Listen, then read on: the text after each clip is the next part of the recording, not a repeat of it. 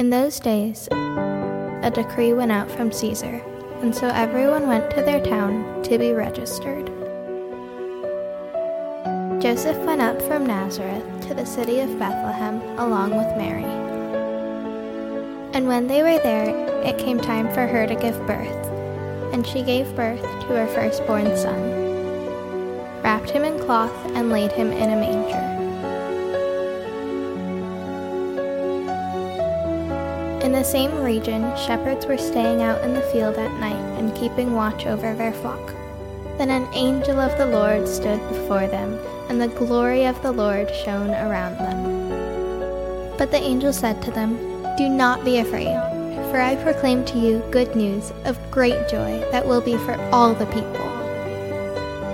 Today in the city of David a Savior was born. For you who is the Messiah, the Lord.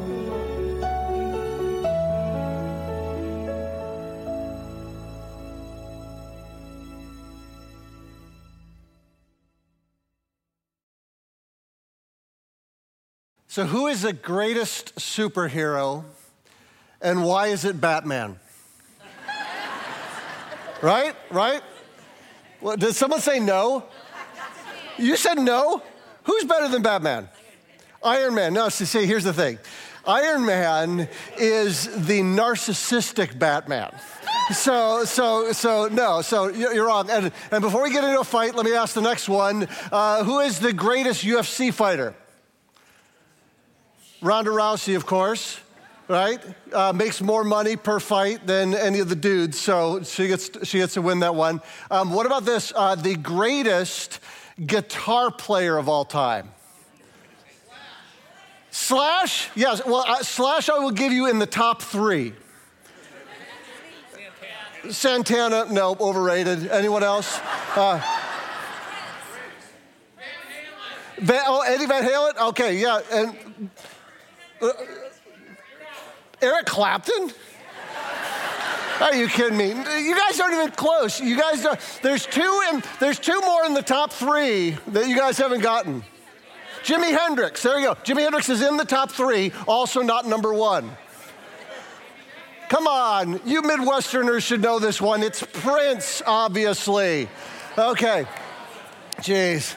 And I'm not even going to get into trying to settle who is the greatest basketball player of all time. Okay, uh, so now, now, now here's the thing. When you get into these conversations about who is the greatest, this or that or whatever of all time, a lot of it is like super subjective, isn't it?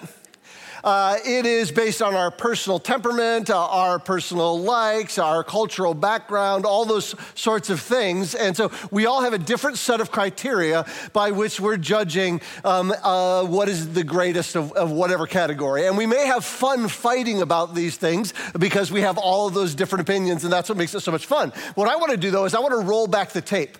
I want to roll back the tape 4,000 years ago. And 4,000 years ago, scattered across what we would call the Middle East and Northern Africa and Asia, there were, there were countless kingdoms and countless religions. There were gods and, and goddesses, and there were mythologies, and there was this world of a great diversity of belief. And in that world, there was this rather unremarkable 75 year old guy, right? He's just going about his business, and he hears the voice of God. And for no conceivable reason in this guy's life, this God tells him that he has just picked him and, and, and that he wants to make him into the father of a great nation and that he's going to bless that nation. And anybody who curses him, he's going to, he's going to curse. And he tells him that the whole world is going to be blessed through his downline of this 75 year old unremarkable guy. And, and all he had to do was get up and go where God told him to go and settle where God told him to settle. And so he did. This guy whose name was Abram uh, does this. He takes his wife Sarai and his nephew Lot, and he heads out and he packs up and he heads to a place called Negev. And, and when he's there, things go bad. Uh, there, there's a famine um, that ends up driving him and his family to Egypt just survival's sake. And eventually, he ends up going back, and by that time, he has accumulated quite a bit of wealth. And so he and his nephew Lot split up uh, their, their belongings and they head two separate ways and they kind of go to two parts of the land. But what happens is his nephew ends up in, in this area where there's these four kings who are battling um, these four other kings. And Lot, uh, Abram's nephew, gets caught in the middle and, and they get caught in this war. And then their family's taken hostage. And Abram then grabs 318 guys. Remember, he's like 75 plus the time he spent in Egypt. He grabs 318 guys and goes to battle with the four kings that just beat the other four kings in order to get Lot and his people back. That's a lot, right? But that's the setup for Genesis 14. so if you have your Bibles, in Genesis 14, this is what it says. It says, This Abram, this guy, this old guy, weary from battle, goes out to a place called King's Valley, and he meets a guy. And it says Melchizedek, or Melchizedek, depending on how you want to say it, king of Salem, brought out bread and wine. He was a priest to the God Most High. He blessed him and said, Abram is blessed by God Most High, creator of heaven and earth, and blessed be God Most High, who has handed over your enemies to you. Now, this is the first time in the Bible that we hear this phrase, God Most High, and it appears three times in this text. And the Hebrew here for God Most High is El Elyon, which means God Most High, right? And it means the God that sits above all of the other gods. And so in this universe, in this, in this, in this, this world in which there are countless kings and, and kingdoms and, and gods and goddesses and, and mythologies, we have this God who is set above all of them. He is said to be the God most high. And so when that phrase is used for like a king, it would be the king who is above all the other kings. It's the king that the other kings fear, right? The one that they're afraid of. And so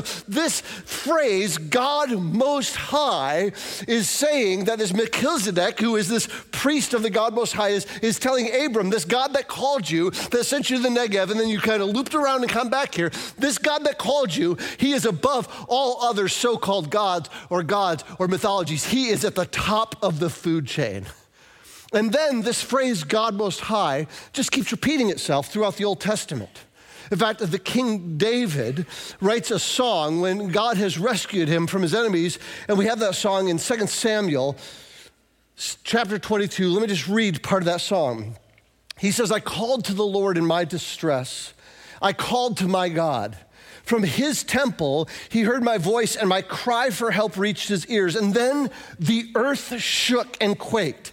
The foundations of the heavens shook. They trembled. They shook because he burned with anger. Smoke rose from his nostrils, and consuming fire came from his mouth, and coals were set ablaze by it. Check that. Smoking fire came from his mouth, set coals ablaze. He bent the heavens and came down, total darkness beneath his feet. He bent the heavens and came down. He rode on a cherub and flew, soaring on the winds of the wings of the wind. He made darkness a canopy around him, a gathering of water and thick clouds from the radiance of his presence, blazing coals were ignited. So now it's, the, it's his actual presence igniting fire. The Lord thundered from heaven, the Most High made his voice heard. He shot arrows and scattered them. He hurled lightning bolts and routed them. The depths of the sea became visible. The foundations of the world were exposed at the rebuke of the Lord, at the blast of the breath from his nostrils. He reached down from on high and he took hold of me.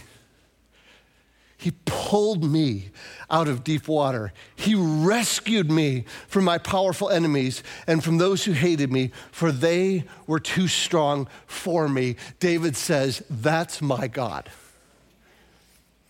In many of the Psalms, which were written by the same guy, David, he uses this imagery again.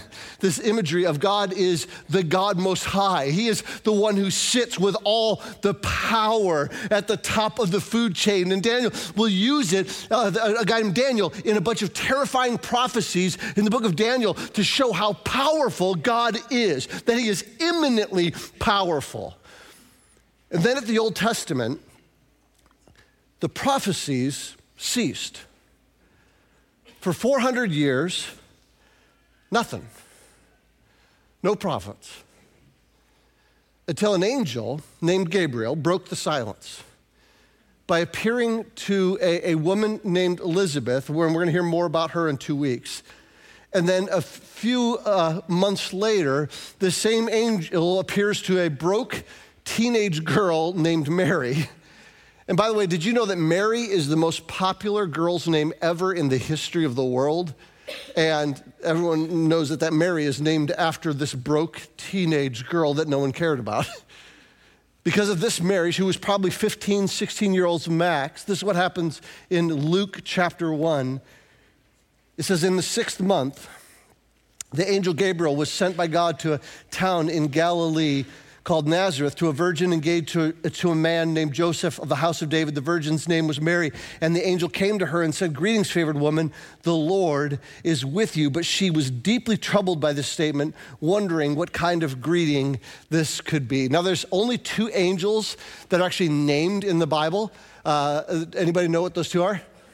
Michael. And so Michael tends to be the, he's the archangel, angel of like war and victory and that kind of stuff. And then there's Gabriel. And Gabriel's the guy makes announcements, right? He's the guy running around making announcements. So this is this guy. And now nearly every time, we talk about this a lot, every time that angels appear in the Bible, people get terrified because they're, I, I always say the Navy SEALs of the, uh, the, universe, and then someone comes up and he says, what about the Army Rangers? So they're, okay, they're the, the Army Rangers of the universe, right? And so they're terrifying and so people always freak out. But what's interesting about Mary is Mary's unusual. Most people freak out just at the appearance of the angel, but Mary's different. She freaks out by the words, by the message. She, it, was, it says she was afraid because of this message, wondering what could this message, what kind of greeting could this thing be? I mean, think about how this statement would bother her. This angel appears it says God has put special favor on you. He, eh, the angel calls her by name in a very tender way and, and, and, and, calls her name Mary and then, and then says, I've got a big message for you. And that's got to be a terrifying thing, right? She's like, something is going on. She's wondering if what the other shoe is going to be that drops. So here it is, verse 30. Then the angel told her, Do not be afraid, Mary, for you have found favor with God. Now listen. You will conceive and give birth to a son, and you will name him Jesus. He will be great, and he will be called the Son of the Most High.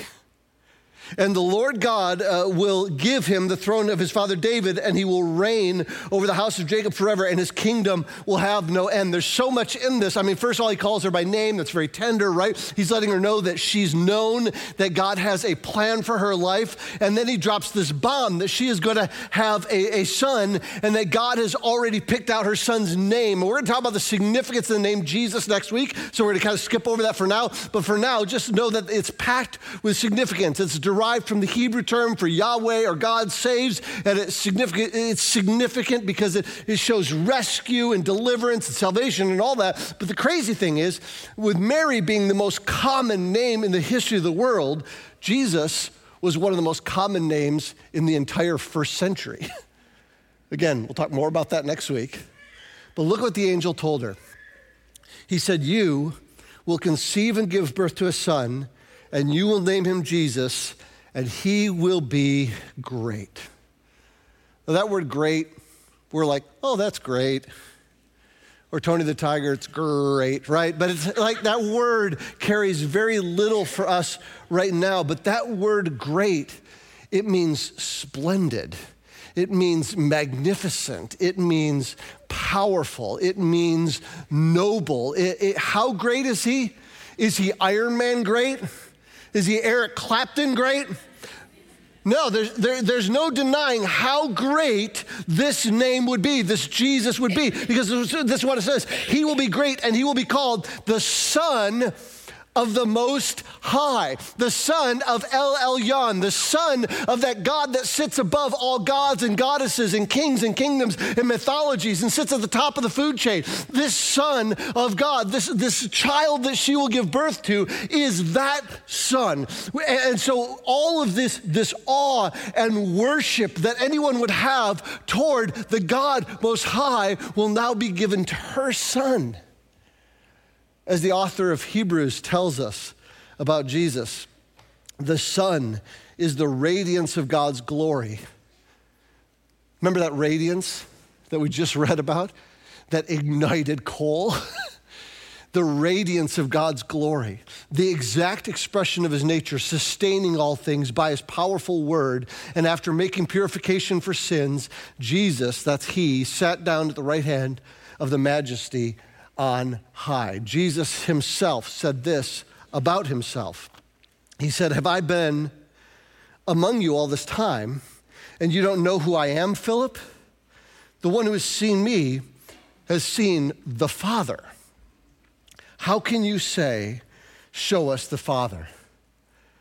And then famously in John 10:10, 10, 10, Jesus said, I and the Father am one. So this angel Gabriel says Jesus will be called the Son of the Most High, which caused me to think, wait a minute, who calls him the Son of the Most High, right? So I, I, kind of went on this little rabbit trail, started looking, and you know who calls Jesus the Son of the Most High in the Gospel accounts? It's crazy. In fact, it's so crazy, I want to read the whole 20 verse section for you in Mark 5. I know this is a long passage. You got to hear the whole thing. I, I could summarize it, I'm just going to read it. Here it is. They came to the other side of the sea, to the region of Gerasenes, and as soon as he got out of the boat, a man with an unclean spirit came out of the tombs and met him. That him is being Jesus. He lived in the tombs, and no one was able to restrain him anymore, not even with a chain, because he often had been bound with shackles and chains, but he had torn the chains apart and smashed the shackles like the Hulk. See how we keep coming back here? Um, he came, like, shackled, uh, no one was strong enough to subdue him. Night and day among the tombs, and on the mountains, he was always crying out and cutting himself with stones. And when he, this, this guy, this, this, this crazy Hulk like guy, right, when he sees Jesus from a distance, he ran and knelt down before him. And he cried out with a loud voice, What do you have to do with me, Jesus, Son of the Most High God? I beg you, before God, don't torment me. So, with all of his strength, all of his power, he was terrified of Jesus because he knew what Jesus could do to him. For he had told him, Come out of the man, you unclean spirit. What is your name? Jesus asked him. My name is Legion, he answered him, because we are many. That sounds like a superhero? Or supervillain. And he begged him earnestly not to send him out of the region. And a large herd of pigs was there feeding on the hillside. And the demons begged Jesus, Send us to the pigs so we might enter them. So he gave them permission. And the unclean spirits came out and entered the pigs. And a herd of about 2,000 rushed down the steep bank into the sea and drowned there. And the men who tended him ran off and reported it to the town, because of course they did, and the countryside. And people went to see what happened. And they came to Jesus and they saw the man who had been demon possessed sitting there, dressed and in his right mind, and they were afraid. And those who had seen it described to them what had happened to the demon possessed man and told them about the pigs, and they began to beg Jesus to leave. As he was getting into the boat, the man who had been demon possessed begged him earnestly that he might remain with him. Isn't that great? The people who saw this miracle wanted Jesus just to get out. The guy who had the miracle performed to him wanted to be with Jesus the rest of his life. But Jesus did not tell, let him, but told him, Go home to your own people and report to them how much the Lord has done for you and how much he has had mercy on you. So he went out and began to proclaim to the Decapolis how much Jesus had done for them, and they were all amazed. I know it's a long thing. I just wanted to read the whole thing instead of summarize it. Isn't that crazy? This guy is unrestrainable. He is unstoppable. He is, he is, he is possessed by so many demons, they call themselves legion, right? 2,000 of them there, right? Controlling his every movement, controlling him and tormenting him, suppressing his will, burying his personhood. And these demons recognize Jesus in an instant and say, What do you have to do with me, Son of the Most High? I beg you, don't torment me. Process that. No one can control this guy, right? Chains can't hold him, shackles can't hold him. And yet, thousands of demons inside of him tremble at Jesus' appearance because he is the son of El Elyon, the son of the Most High. And when Jesus cast the demons into the pigs, and, and, and they, they begged, everybody just begged Jesus, leave. And I think that that's fair because you either got to worship Jesus or be afraid of him because he has the awesome power of the Most High. And Mary, this broke teenage girl, is told that's going to be your son. And she has the most logical response. Verse 34 How can this be since I have not had sexual relations with a man, which is a fair point? And, and I do want to point out the obvious. Mary and her fiance had not consummated their relationship. And in our modern ears, we're like, oh, that's so old fashioned, it's quaint, it's unrealistic, but it's more than that. We see that these two young people, they had a biblical sexual ethic. And this is not a sermon about sexuality, so I'm not going to wander into that too far. but even a cursory glance of scripture shows us that God has a plan for his followers to, to live out their sexuality in the context of their marriage. And, and, and, we see that this, they had lived this out. And so, what had happened, and we'll talk again more about this next week, is they were betrothed, which means they were engaged. They were building a home together, but they had not consummated that marriage yet. And so, when we look at that, we shouldn't say, oh, how old fashioned or how quaint or how unrealistic. We should think how honorable, how godly, how inspiring this is. In fact, it's even wilder because in a Jewish context, they would have pretty much been considered husband and wife. So Mary asked the angel, How can this be? Since I've not had sexual relations with a man. And the angel replied to her, The Holy Spirit will come upon you, and the power of the Most High will overshadow you. Therefore, the Holy One to be born will be called the Son of God.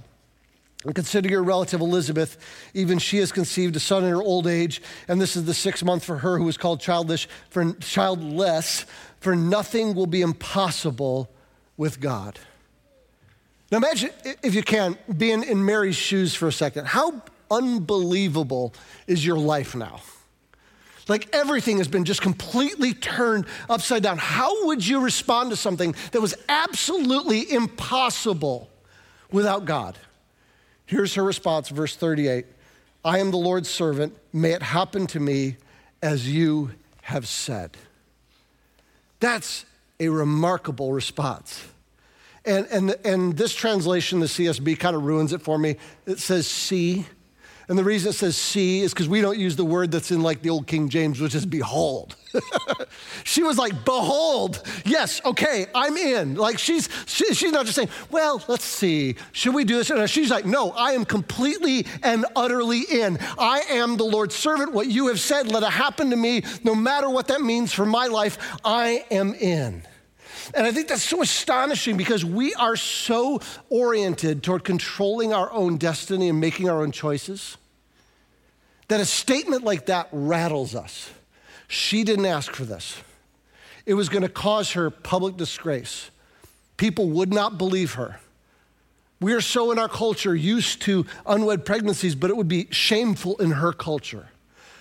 The fact that she had a son before she had consummated this relationship would be the news to everyone in town. She was likely from a very poor family, marrying a very poor man. They were just scraping by, and the fact that she was pregnant out of wedlock was going to cause insults and possibly the loss of her fiance and the cruel treatment for her son and the cruel treatment for her. And she says, Behold, may it happen to me exactly as you have said. That's rattling. Now, it'd be easy right now at this juncture to make Mary out to be the hero. And she is pretty amazing. There are more people have been named after Mary than any other woman in the world. But here's what's even more amazing to consider. Just like Abram, the 75 year old dude that 4,000 years ago was just picked out of nowhere, there was nothing actually that special about Mary. They each had an encounter with the most high God who bent heaven down to them and changed the trajectory of their lives in a way that nobody could have predicted would have happened. Abram wouldn't he wouldn't have picked war and famine and running out to save his nephew, you know, when he was an old codger, right? Mary wouldn't have picked ridicule or shame, but when the Most High calls you, he changes your priority from the inside out. If you say, like, I follow Jesus, but my life hasn't changed, I have a few follow up questions. Because when you have engaged with the Most High God, when you have come face to face with the Son of the Most High, everything in your world changes from the inside out. Listen to the words of the Son of the Most High just a few chapters later in Luke 6. He said, But I say to you, to anyone who'd listen, love your enemies. This is what the Son of the Most High says to you Do what is good to those who hate you Bless those who curse you. Pray for those who mistreat you. If anyone hits you on the cheek, offer your other one also.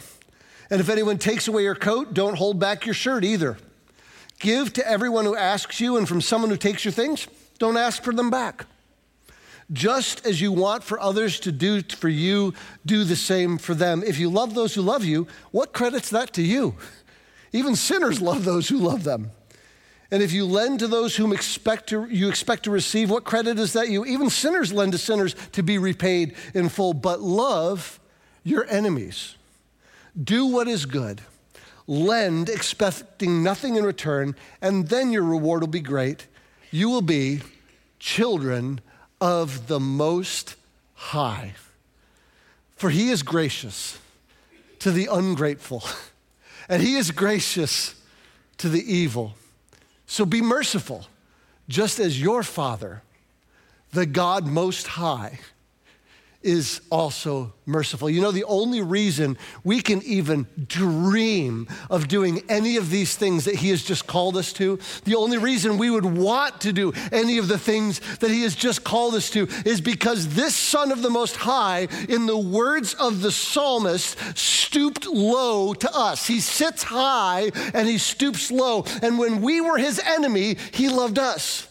When we mistreated him, he took it not just on the cheek, but he had nails pierced through his hand and he died on the cross for us. When, when we were, were, were evil, he was gracious and merciful when we were ungrateful to him.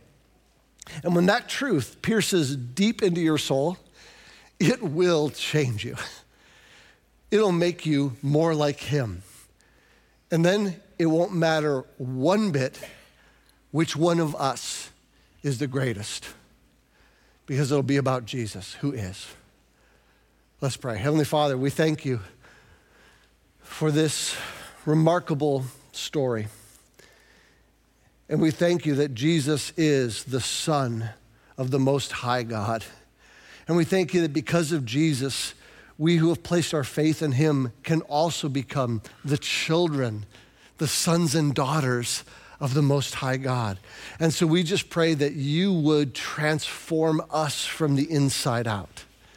Make us more like your Son, not for our glory, but for his glory. And we just pray that this Christmas season we would reflect who he is in our world. We pray this all in Jesus' precious name. Amen.